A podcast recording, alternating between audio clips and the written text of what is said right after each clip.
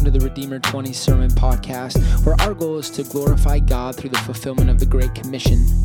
My name is Luke Dirkse, and I'm your host, and I'm also privileged to lead the 20s ministry at Redeemer Church in beautiful Rockford, Illinois. The sermon you are about to hear was preached at our Thursday night gathering at 7 p.m. We hope you enjoy this, and we hope you also join us at a future Thursday. John chapter 9. John chapter 9, verse, verse 1. As he passed by, talking about Jesus, he saw a man blind from birth. And verse 2 And his disciples asked him, Teacher, Rabbi, that's a warm term. Rabbi, teacher, who sinned?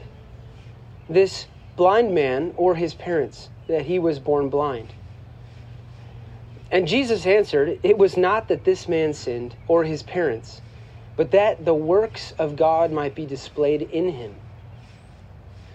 We must work the works of him who sent me while it is day, for night is coming when no one can work. As long as I am in the world, I am the light of the world. And having said these things, he spit on the ground and made mud with the saliva. And he anointed the man's eyes with the mud and said to him, Go wash in the pool of Siloam, which means sent. So he went and washed and came back seeing. The neighbors and those who had seen him before as a beggar were saying, Is this not the man who used to sit and beg? Some said, It is he. Others said, No, but he is like him. He kept saying, I'm the man. And they said to him, Then how are your eyes opened? And he answered, The man called Jesus made mud and anointed my eyes and said to me, Go to Siloam and wash. So I went and washed and received my sight. And they said to him, Where is he? Where is Jesus? He said, I don't know. I've been seeing for like 10 seconds. How do I know where he is? no, he didn't say that. And so they brought him to the Pharisees, the man who had formerly been blind. Now it was a Sabbath day. Everyone say, uh oh.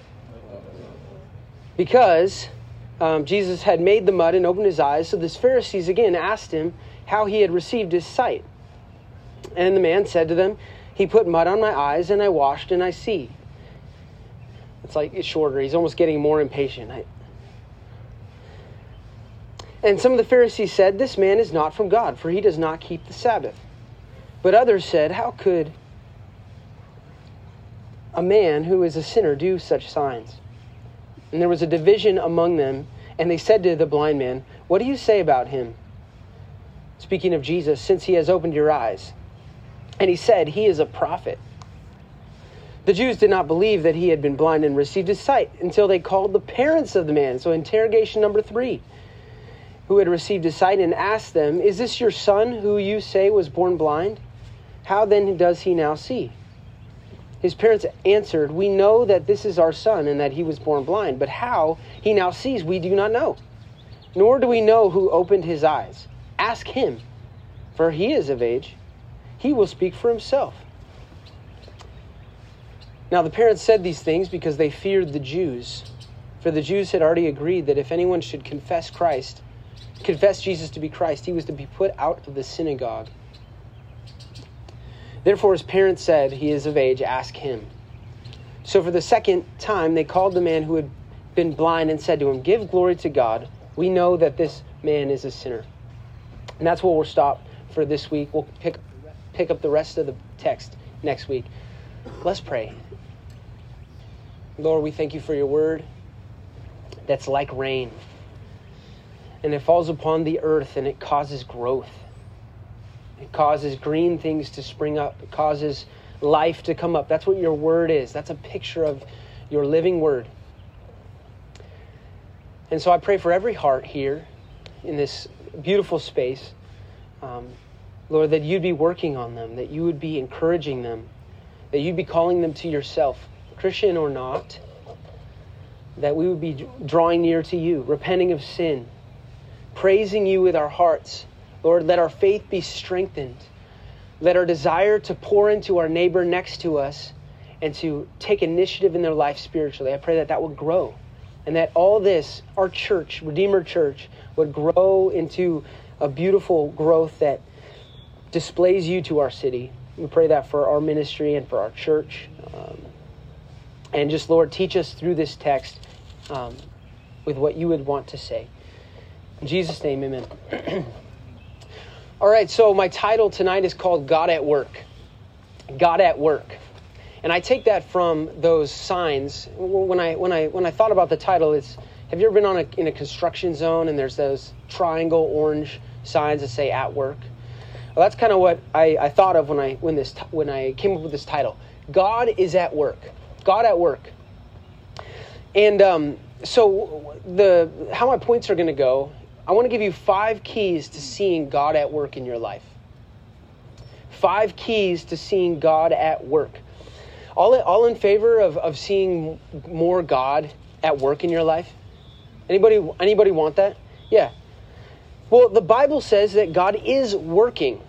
He is working in our lives. Amen?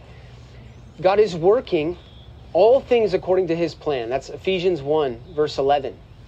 That he's taking everything that occurs and he's working it according to his purposes and his plan. so, my question is though, why do some people not see it? Why do some of us struggle to see God at work? Why do some people seem to see God in everything? You know, God is, oh, God's doing this in my life and He just provided this and I'm so excited. Why do some people seem to see God at work in everything and some others just don't see Him at all? Um, even Christians. and so um, in John chapter 9, what happens is this man gets healed, miraculous miracle by Jesus. And there's four parties that completely miss this amazing miracle that Jesus does. They miss it. And so the question is how can we how can we by God's grace avoid this error and see God see what he's doing in our lives because he is he is working. Um, and so the first the first thing, let's just go right through the text. Verse 1, Jesus saw a man blind from birth and his disciples this is the first party. They asked him, Rabbi, who sinned? This man or his parents? That he was born blind. And, uh, you know, that's, that's kind of a narrow question to give Jesus. Hey, is it this one or this one? Um, and, uh, but there's a couple things going on here. First, um, there was a belief that, um, that the soul pre existed birth. So, so they ask him, was it the man that sinned? Is that why he was born blind? Um, and Jesus says neither. But what it was is this um, this teaching that humans were eternal, and so that's not true. And, and Jesus refutes it. Um, but then he goes, we are we, we do live eternally into the future, but we we come into existence at a point. And so, um, but then secondly, they say, was it because his parents? Was he born blind because his parents sinned? now, um, this is actually a real thing. Um, they may be speaking of you know the generational curses that Exodus 34 talks about, where God will visit the iniquity of the parents upon the children. Um, they, but what this comes out of is a misunderstanding of that, um, because what that means is you know some of us are more prone to sin because of some of the things that our parents um, maybe maybe did, um, sadly. But Jesus can free us from that. Amen. There are some things, there are some things that your parents put in you that um, that will make you like if your parents um, yeah had some outward hurtful sin that you might be more um, and just in every way you might be more um, have a higher proclivity toward that sin but jesus can rescue you for that from that so but these that these disciples are thinking oh it's because his parents sinned this man's blind and jesus says no no no that's that's wrong um, he redirects him. He says in verse 3 It was not that this man sinned or his parents, but that the works of God might be displayed in him. And that's my first point. So, five keys to seeing God at work. Number one, you have to understand God's sovereignty. You have to have a, a category for God's sovereignty. If you don't have this theological brick in your foundation, in the foundation of your of your um, of your theology, you're going to have a hard time seeing God at work. And what this is, is, is what it means that God is sovereign is that God rules everything. And so um, a Christian understands that every event in their life comes to them from a good God who loves them and wants their good. Now, what is good? Good is um, God's definition of good, so it's our sanctification. God is orchestrating everything for His ultimate glory and our good. Um, an illustration of this um, God doesn't leave this leave life up to chance. It's not like a game of Yahtzee. Have you ever played Yahtzee? Yahtzee, it's a complete game of chance. So if Olivia, my sister, ever beats me, I don't have to worry because I didn't actually lose. It's a game of chance. She didn't win. No, it's a game of chance. You just throw the dice, and it's. See, I like games where I can control the outcome. You know, so I'm not a big Yahtzee fan, but it's okay if you like Yahtzee. Um, a lot of chance in that game. That's not how God runs the universe. Amen. It's not. He's not throwing dice and going, "I created this world. Hope it turns out." No. Ephesians 1, uh, uh, verse 11 says that he's working everything according to the counsel of his will, according to his purpose. It's not a game of chance. A good illustration of this is Genesis 38 um, of the life of Joseph. And if you know about Joseph, his his uh, deceitful, evil brothers sell him into slavery because they hate him. And the story turns so dark because he's sold into slavery. He's, he's shipped off into Egypt, thousands of miles away from his family. He thinks he'll never see his parents again. And yet God ends up orchestrating it to put Joseph on the throne in Egypt and to save the people of Israel through this through this famine. And so God takes this really evil act that his brothers meant toward him and uses it for good. Joseph even says, uh, What you meant for evil, brothers, God meant for good. And again, this all comes back to God's sovereignty, that God is orchestrating everything according to his purpose.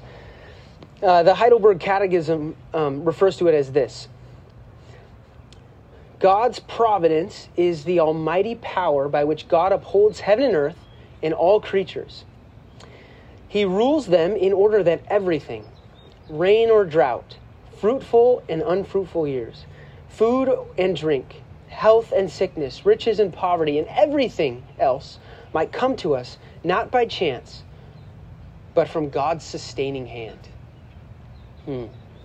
Everything is from, from God's sustaining hand. And why am I saying this? Because if you don't have a category for God's sovereignty, you're going to miss God working in your life everywhere. God is at work everywhere in your life. But if you don't understand this, you're going to miss it. And so, this is such an important lens. Let's get really practical.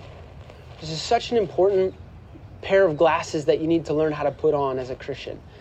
It's the lens of God loves me, and so every event in my life is made to, to, to sanctify me, to bring me more in Christ likeness. Today, this is a great time to preach this sermon because both my kids are sick. And so it's really easy to be like, what did I do wrong? They're both sick and I can't sleep. But no, I can reinterpret that with my with my understanding of God's love for me and his his sovereign rule. I can interpret that as God loves me. God wants to increase my, my, my love and my care. He wants to teach me how to sacrifice as He sacrificed for me.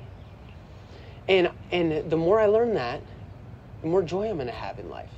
The more Christ likeness I have, the more Christ likeness God creates in me through the, the events that He brings my way, the more joy I can have, the more joy I'm brought.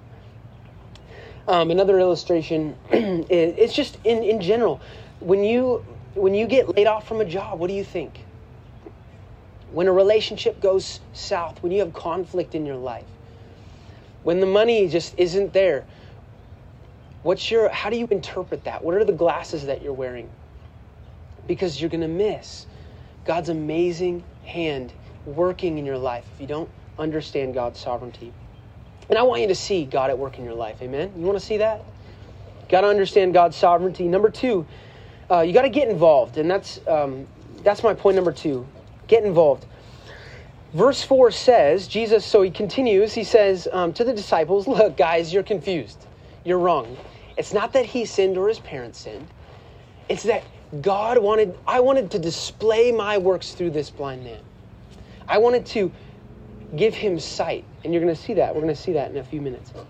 But then, verse 4, he says, We must work the works, talking of him and his disciples.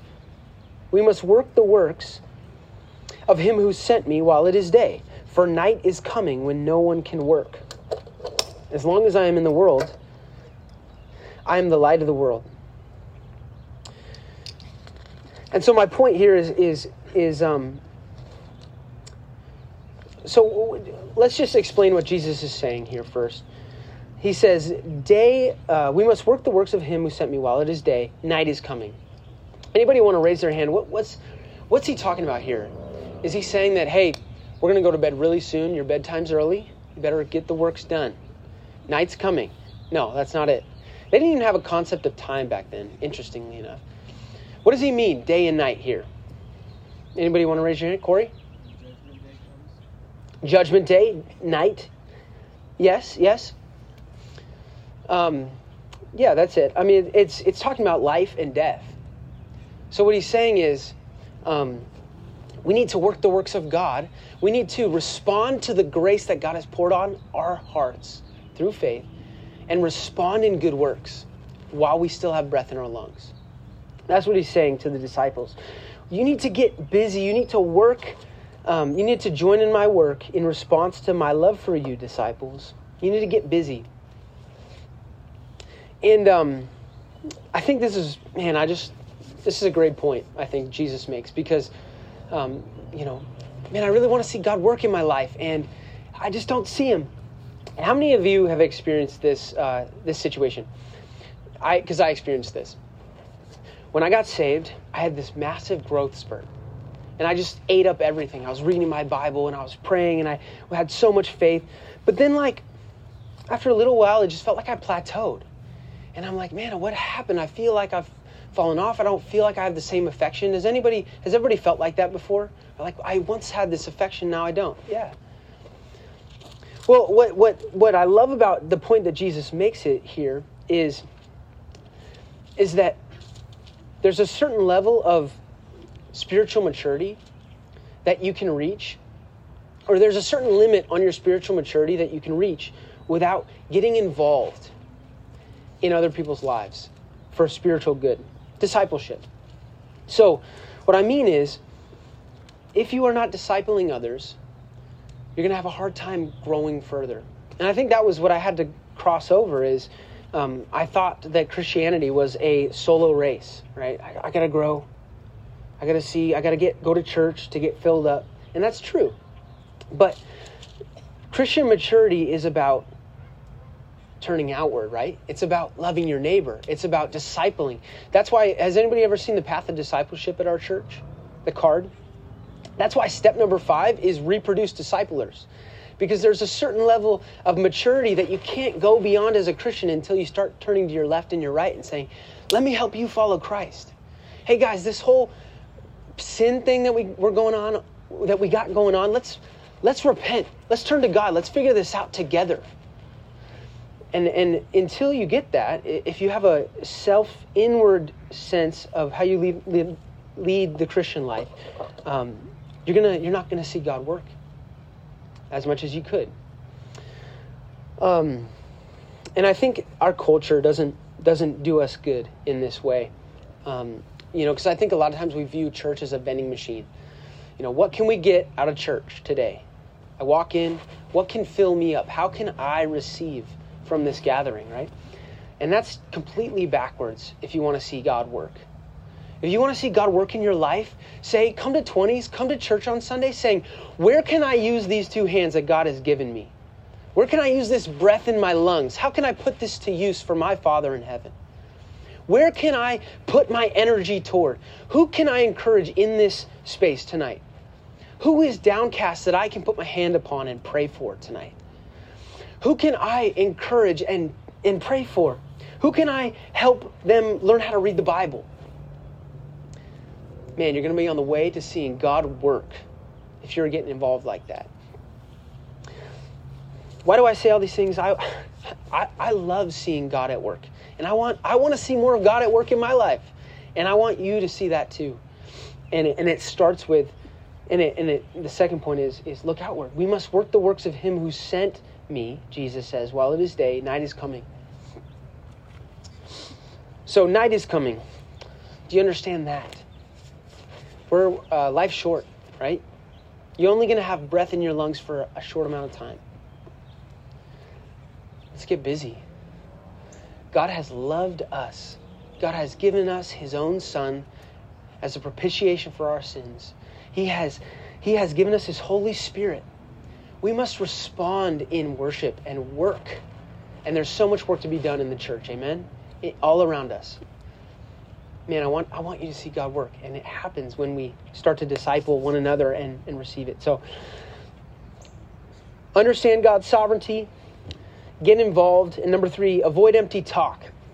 You want to see God at work in your life, avoid empty talk. So, um, before I get there, we got to see what this, uh, what happens to this blind man. So, verse six, Jesus says, having said these things, he spit on the ground and made saliva and he made mud with his saliva. Everyone say gross. No, that no, no, no, no. Okay, so uh, you you'll be ready for it. Having said these things, he spit on the ground and made mud with his saliva. Gross. Then he anointed the man's eyes with the mud and said to him, "Go and wash in the pool of Siloam." And he went back and he went and washed and came back seeing. Now, first of all, I, I can't let that word anointed go. It's just like if I spit on the ground, like, and like made mud with my hands, and I came over to Daniel here and I went, be anointed. Like that, anointed doesn't fit that, what I just did, right? It's more like smeared, plastered. Give me some more words. Like, ugh. That's not anointed. Anyway, it's just funny. That's an interesting word. Then he anointed the man's eyes with mud, and he said to him, Go and wash in the pool. And he came back seeing. Everyone say, Miracle. Miracle. This man had been blind from birth. His disciples are trying to have a, a conversation about him, you know, like a what's new in the news. But Jesus sees him for who he is. He sees where he is.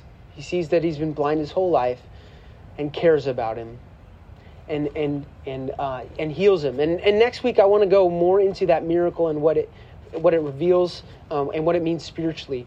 But for now, we'll just marvel at the miracle, and we'll realize what the neighbors do.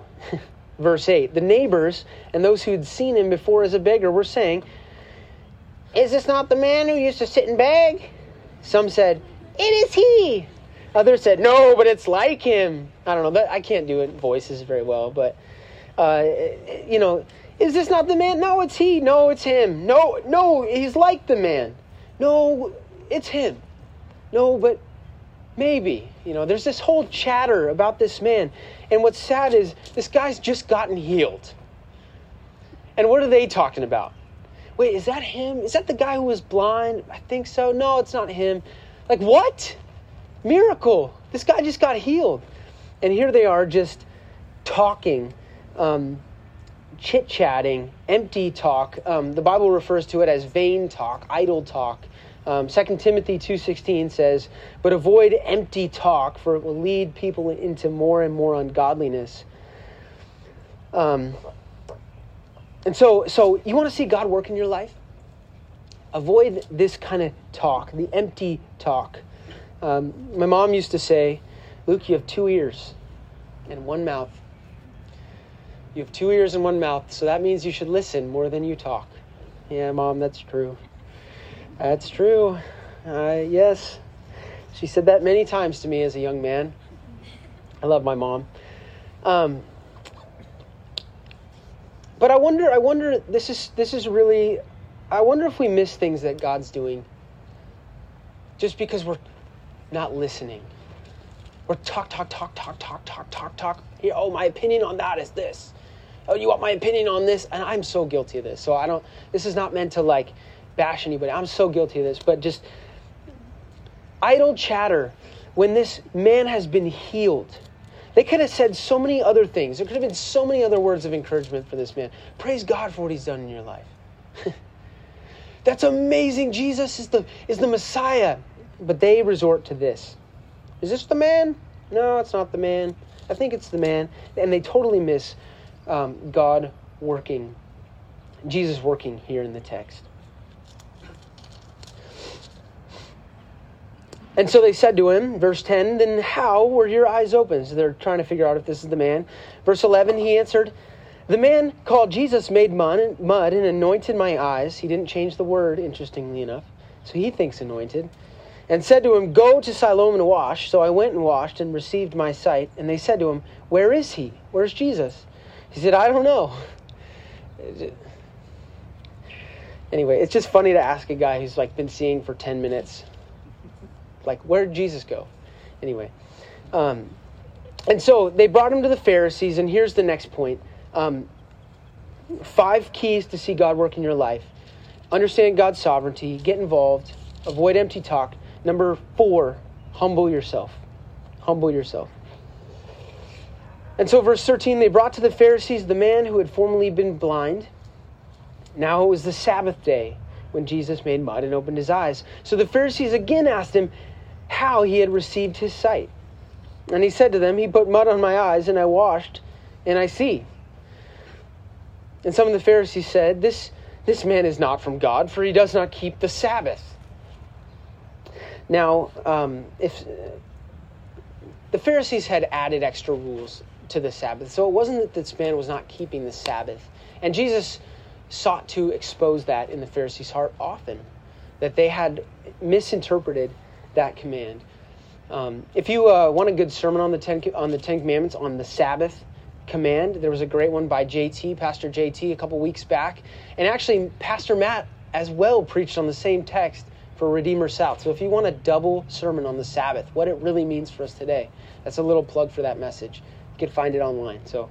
Um, but but to to boil it down, the Pharisees have created these extra rules around the Sabbath and now they're angry because Jesus has healed this man on the Sabbath, which means that their authority is being undermined because they're the religious teachers of the day.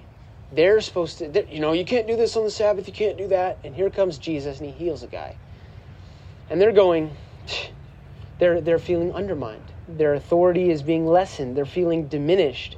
Uh, they want the place of honor. They want to be esteemed. And here Jesus is stepping in on their understanding of the Sabbath day. He's saying, No, guys, you don't have it right. Now, that doesn't sit well with the Pharisees because they want the place of honor, right? But because that, they miss what Jesus does. They miss the, the amazing work that he does here. And I don't want you to do the same thing. And so, again, the point is to humble ourselves. If we want to see God at work in our lives, we have to humble ourselves. Um, and so I just wrote when we fixate on honor on other on receiving honor from others, how they feel about us, we're setting ourselves up to miss what God is doing.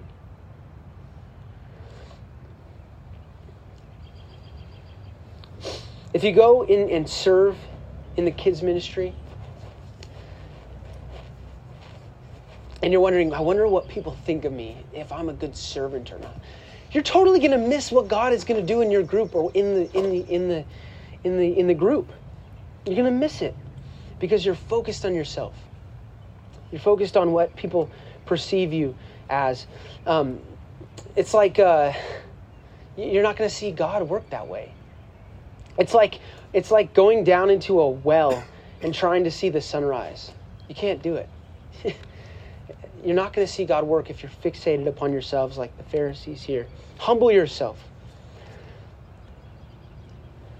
Humble yourself. And so the application of this is more of God's glory and less of your own glory. More of God's glory and less of your own glory. I think that's so important. Yet we were just talking about getting involved, right? We are just talking about, hey, my neighbor next to me, how can I help him or her love the Lord and how can I encourage them? Well, what's your motivation? If it's for your own glory, you're going to miss what God's going to do. But if it's for God's glory, you're going to be in the perfect seat. You're going to have the seat over the valley watching the sun rise. And you're going to be in the perfect vantage point to see God work. Humble yourself. And then finally, um, let's go on to the parents. So we've seen Jesus, his interaction. He's healed this guy. The disciples miss it because they don't understand God's sovereignty yet. The crowds miss it. The Pharisees miss it. And then finally, the parents, his, his own parents miss it, who, who know him. So, verse 18 the Jews did not believe that he had been blind and received his sight until they called the parents. So, uh, order in the court. I'm going to call my next witness. Parents, where are you? Come up here. We're going to ask you, is this guy, has he really been blind from his birth? And so they asked him, verse 19, is this your son who you have seen, uh, you say was born blind? How does he now see? And his parents answered, we know that this is our son and that he was born blind. But how he now sees, we do not know, nor do we know who opened his eyes. Ask him, for he is of age. He will speak for himself. And now we get to their motivation. For they said these things because they feared the Jews. For the Jews had already agreed that if anyone should confess Jesus to be the Christ, he was to be put out of the synagogue.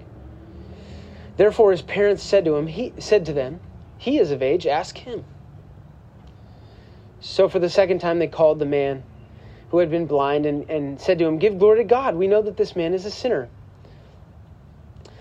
Whether he's a sinner or not, we do not know. One thing I do know, though, I was blind, now I see. So again, we'll, we'll get into that story of, of looking at the spiritual condition that he illustrates next week. But I want you to see how the parents here, the parents are so concerned. They're actually, they're filled with fear about what the, the, the Pharisees are going to do them. That they don't testify to the work that Jesus has done. They say, they say, uh, yeah, he, we know he was blind, and now he sees, but we don't really know how he sees. I don't think that's true. because it, it, says in the text, they said that because they feared the Jews. And so finally, if you want to see God work, be bold. Be bold. God has loved you, Christian. He has forgiven you. He has given you His Holy Spirit. He has said, Go, be my witnesses in the world. And, I, and, and if you want to see God working, be bold. The, the, the parents fear the Jews, and so they miss what God is doing. And so this is a great principle. A spirit of fear is always going to cause us to miss. It's going to it's going to cause us to have very narrow vision to what God's doing in our life. Um, a good illustration of this is the disciples when they were on the Sea of Galilee, right? They're on the Sea of Galilee with the creator of the universe surfing the waves of the, of the sea. But they're not seeing it like that because they're filled with fear. And Jesus speaks a word, and the sea is calmed. But they, they miss it. They, they, they miss the full picture of what Jesus does, and they don't even get it till later. Um, because they're filled with fear. And I think this is a really important thing for us to learn that um, as Christians, we can be bold, we can step in to what God has called us to. And, and when we do that, when we speak with authority, when we speak with the opportunities that God gives us, God meets us there. He, he allows us to see His work. And so, um, really practical application when you have chances to speak for Christ, take them when you have opportunities to speak for Christ, it's not going to be perfect. It's not going to be perfect. You're not you might not get the whole gospel out. But when you have opportunities to speak, do it. Be bold. Because you're going to see God work. You're going to see him use it. You're going to see I've seen so many times where I've seen saying a, I've said a phrase, you know, like God loves you. God cares about you. Hey, you, you need to repent of your sins. God loves you and he's calling you to repent. And not and just kind of said that and and um, kind of had to pray. The Lord used it. Um, but then I, I see it come back around. And God uses that boldness. Um, God used the boldness of, of, the, of the disciples in, in the early chapters of Acts, right? These fishermen, not really educated. This Jesus who you crucified, God has crowned king. And they were so bold, and, and God used their influence. And they had a front row seat to what God was doing. And so I, I don't want you to miss that. Um, I don't want you to miss that. Five keys to seeing God at work in your life. God is at work. And I want to end with this John Piper quote. I love this. Um, it's just about how God um, is at work. Um, he says, Lift up your eyes.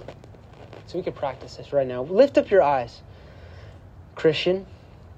Lift them up to the deep blue sea. Lift them up to the brilliant whiteness of the billowing clouds. Lift up your eyes to the unfathomable star filled darkness of the night. Lift them up to the misty mountain ranges and to the rivers that have run for a thousand years, and to the mighty trees that took their time to become imperceptibly strong, and to the orange daylilies and the purple vines and the yellow souled daisies, and to the ripple free lakes at dusk and the great bow of the ocean horizon. Take your eyes off your computer, off your mirror, off your pain, off your dead dream, off your self pitying lust. God is speaking to you. He is waving a thousand flags to get your attention. He has more to give you than you have ever tasted or felt or dreamed. The price he paid to satisfy his people with never dying joy and ever new beauties was great. Don't push him away. I love that. There's so much more going on. God, give us eyes for the unseen, right? We're so prone to what we can see with our eyes. God, make us men and women of the unseen, Lord. Make us have much faith, Lord. Help us to see what you are doing. I want to see God at work, don't you? Yeah.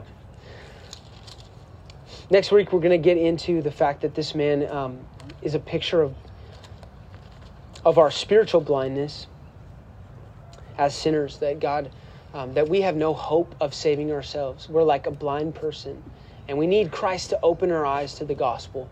And I'm not um, assuming that everyone is a Christian here today. I know that there are people who aren't Christians, and you are welcome here.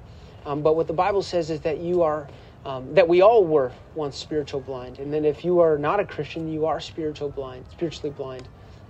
And that, and then unless you repent and believe in the gospel, unless you turn away from your sins, um, you're going to be judged by God.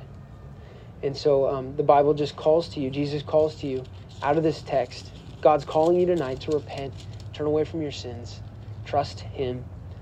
Um, and for the Christians here, be encouraged. God is at work all around you, even through your circumstances, through the things that you can't understand. Let's, let's learn to frame them with a, with a biblical mindset, with a biblical framework. God loves us, God is for us, God wants to shape us in His image. Let's pray. Father in heaven, you're so you're so above understanding. You're so above what we can see. And God, you are calling us to repent of our sin and turn away, even Christians, that we to repent every day and to trust you every day. Uh, Lord, whatever the, the same faith, the same repentance that saves us, is, is how we get sanctified. Your Holy Spirit sanctifies us. So, Lord, continue to bear fruit in repentance in this in our hearts. I pray that you'd make us, uh, you turn our eyes away from a consumeristic mindset, and that you'd focus us on on the community, on others, on what we can give, rather than what we can receive. For that is what you did, Jesus. You came to serve and to give your life away as a ransom for many. So, Lord, help us tonight. Um, help us to be encouraged through, your, through the word. In Jesus' name, amen.